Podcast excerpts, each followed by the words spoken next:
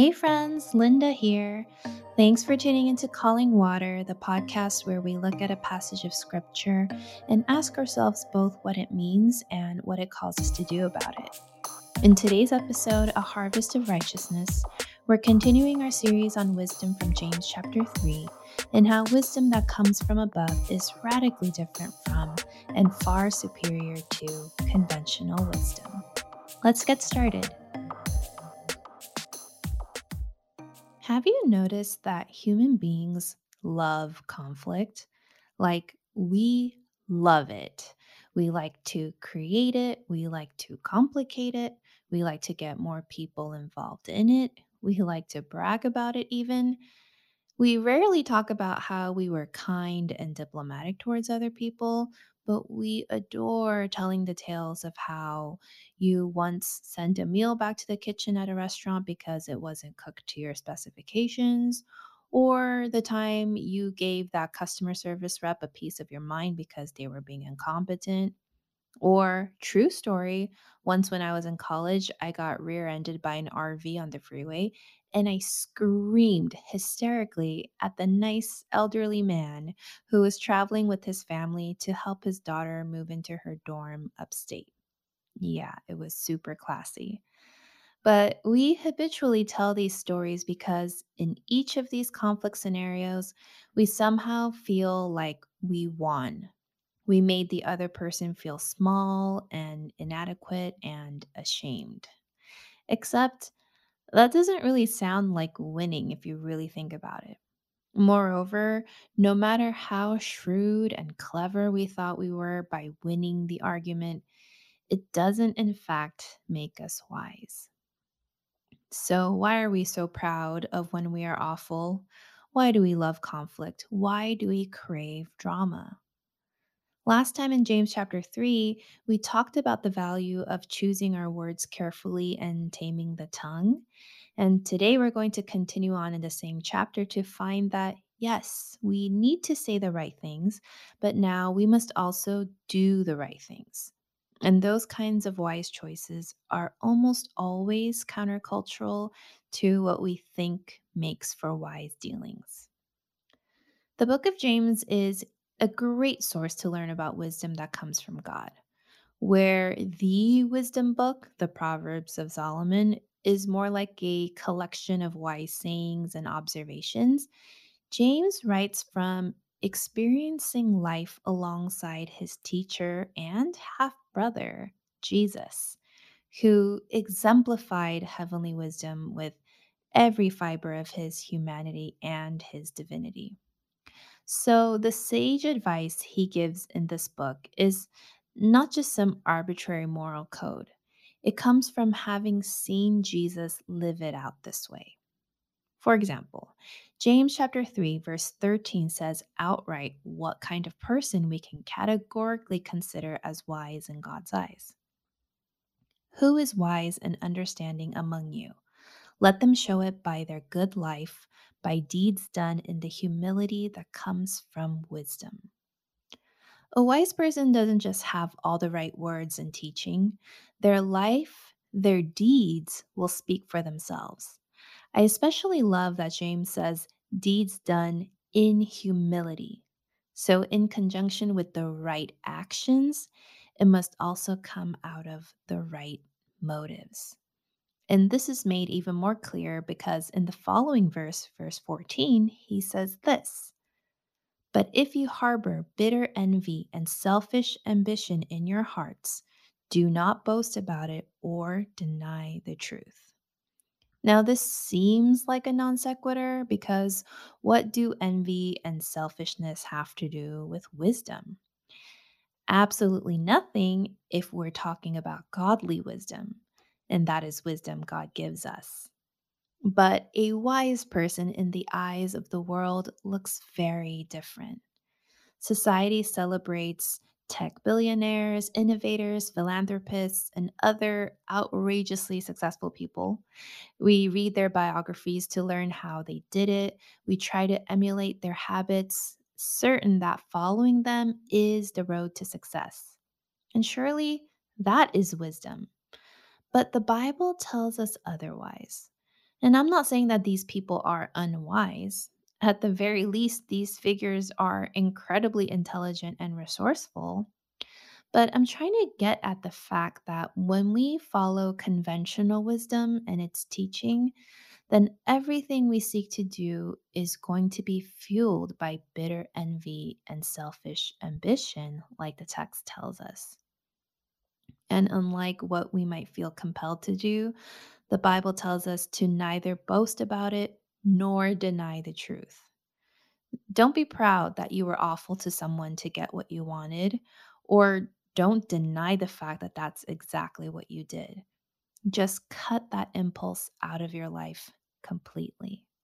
In fact, verses 15 and 16 tell us such wisdom does not come down from heaven, but is earthly, unspiritual, demonic. For where you have envy and selfish ambition, there you find disorder and every evil practice. Earthly, unspiritual, demonic. These are some heavy words, but each of these words is a direct antonym of godly. So when our actions are driven by the wrong kind of intent, even if it's a nice thing you might be doing, instead of exercising God's wisdom, you might be promoting, as James says, disorder and every evil practice. I mean, you all know probably from personal experience that just because someone does something good, that doesn't automatically make them a good person. And when the heart is not in the right place, even a good deed could sour and set off devastating repercussions. And for all humans, selfishness is a natural reflex, but selfishness rarely keeps us safe or gets us what we really need or makes our lives even the tiniest bit better. Instead, what selfishness does is it leads to fighting and damaged relationships with others and also with God. So, in order to be wise in the way God wants us to be, the way Christ showed us to be, we have to stop thinking that wisdom is an attribute to help ourselves. Think back to our series on Solomon. God was pleased with Solomon's request for wisdom because he wanted a wise and discerning heart, not for himself, not for bragging rights, but to better govern his people. He wanted wisdom so he could use it for others. And that is wisdom that is true. Verses 17 and 18 further describe the real wisdom like this But the wisdom that comes from heaven is first of all pure, then peace loving, considerate, submissive, full of mercy and good fruit, impartial and sincere. Peacemakers who sow in peace reap a harvest of righteousness. Now let's talk about each of these words one by one. We've established that true wisdom is not self centered, it's not for personal gain. So, first of all, the wisdom that comes from heaven is pure. This is to say that real wisdom that comes from God is not tainted by any other things the world teaches us. It's purely formed from the Word of God. Next, we have peace loving. And don't dismiss this as hippie nonsense just yet. Peace loving is much more than being a pacifist. It's about wanting peace as a default. Instead of craving drama or instigating some kind of argument, true wisdom from God seeks out peace.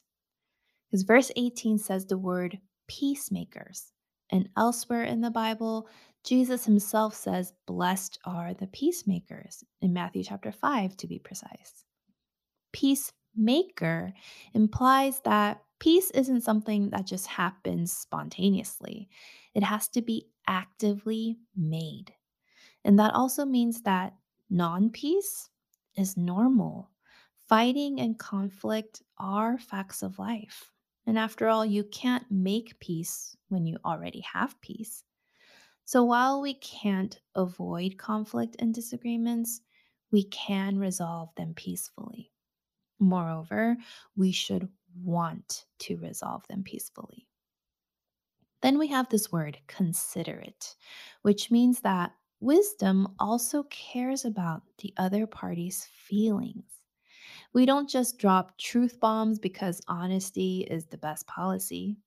And yes, honesty is the best policy when a policy is needed. But sometimes what is needed more is for people to be considerate, for people to pause and take a moment to think about how your words are going to impact another person. If sharing this knowledge, this bit of wisdom, will build them up or if it will tear them down. And true wisdom is also said to be submissive. Now, this doesn't mean that we become doormats and let people walk all over us, but it means to have the willingness to listen to what someone else has to say. Be curious about other people's stories. Learn from each other instead of presuming you have all the answers. Even if you think you know better than the person you're talking to, first listen. Figure out why they think the way they do. Invite them to share their views rather than rather than getting defensive about your own. And when we have that sort of submissive posture, the Holy Spirit has more to work with and will most likely teach us something new. Next, we have full of mercy and good fruit. Now, full of mercy and good fruit seem like two separate ideas, but they are linked together and for good reason, too. To be merciful means to be quick to forgive because harboring a grudge ultimately only affects you.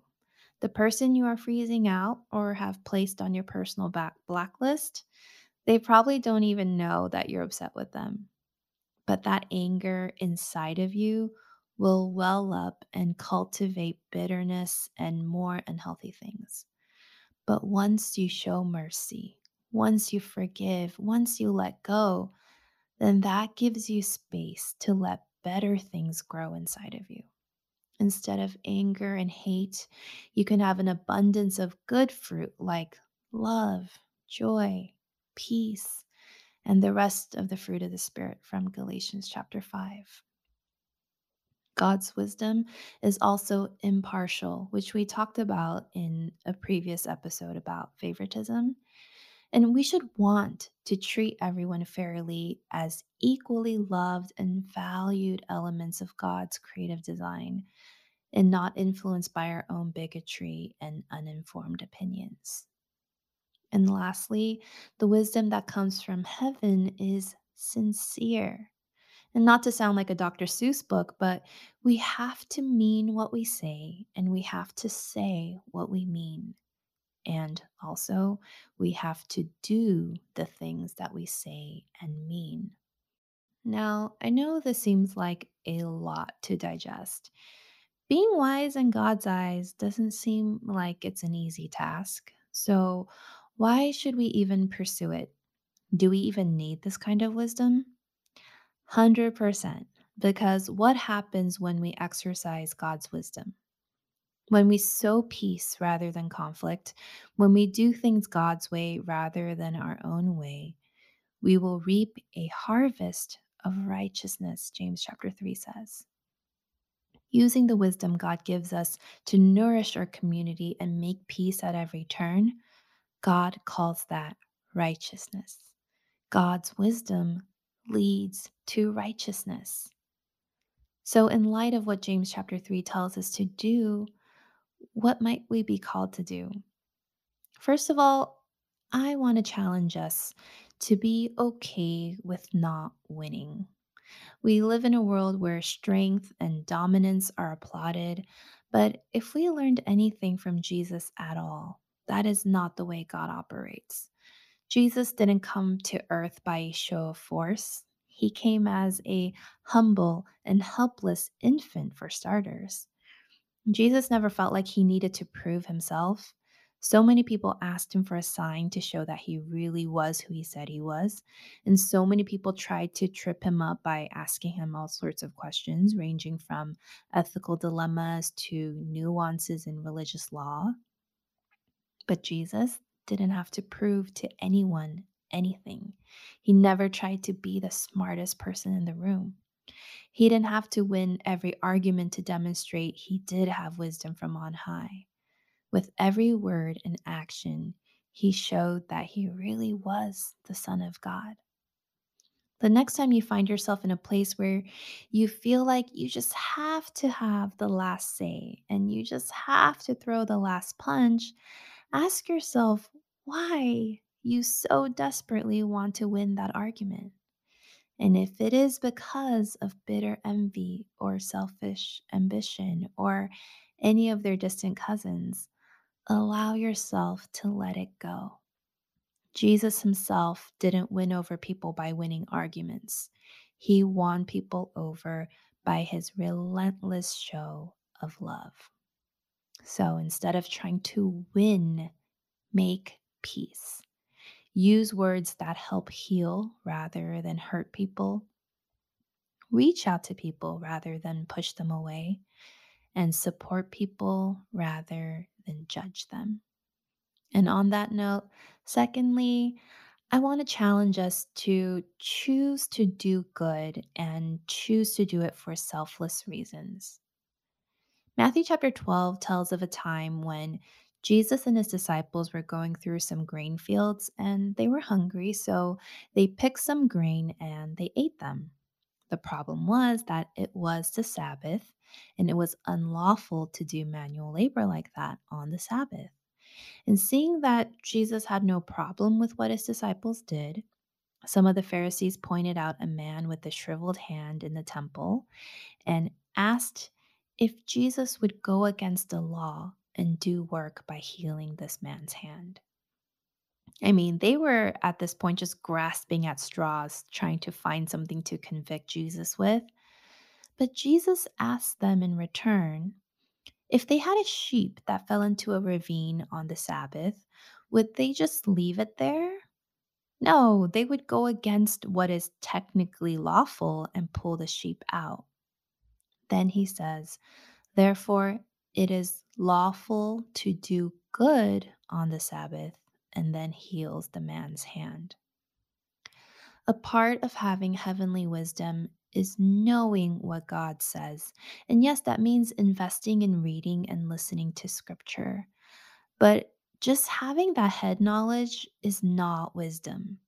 Wisdom is the ability to convert that knowledge into the right course of action.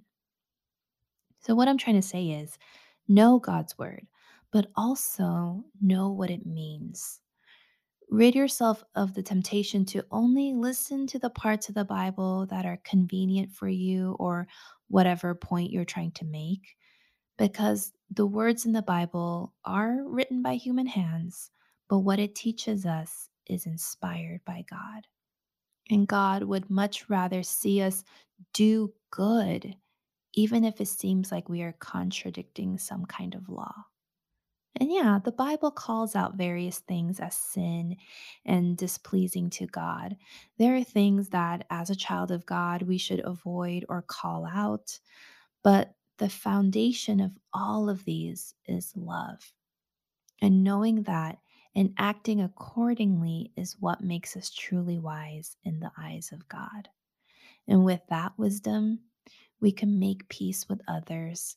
We can do good for others, and in turn, reap a harvest of righteousness. Let's pray. God, to be wise in the eyes of this world means simply to get ahead at all costs, to collect as much information as possible, and to let others know how much we know. But not with you, God. Your wisdom is thoroughly backwards, or at least it seems that way, but this is the way you have taught us and shown us to live. Help us to want wisdom that is pure, peace loving, considerate, submissive, full of mercy and good fruit, impartial, and sincere. Teach us that it's okay to walk away from conflict and that there is nothing to be gained by puffing ourselves up. Rather, in humility, remind us to listen for you, Holy Spirit, to give us the words to speak and the actions to follow. In Jesus' name, amen.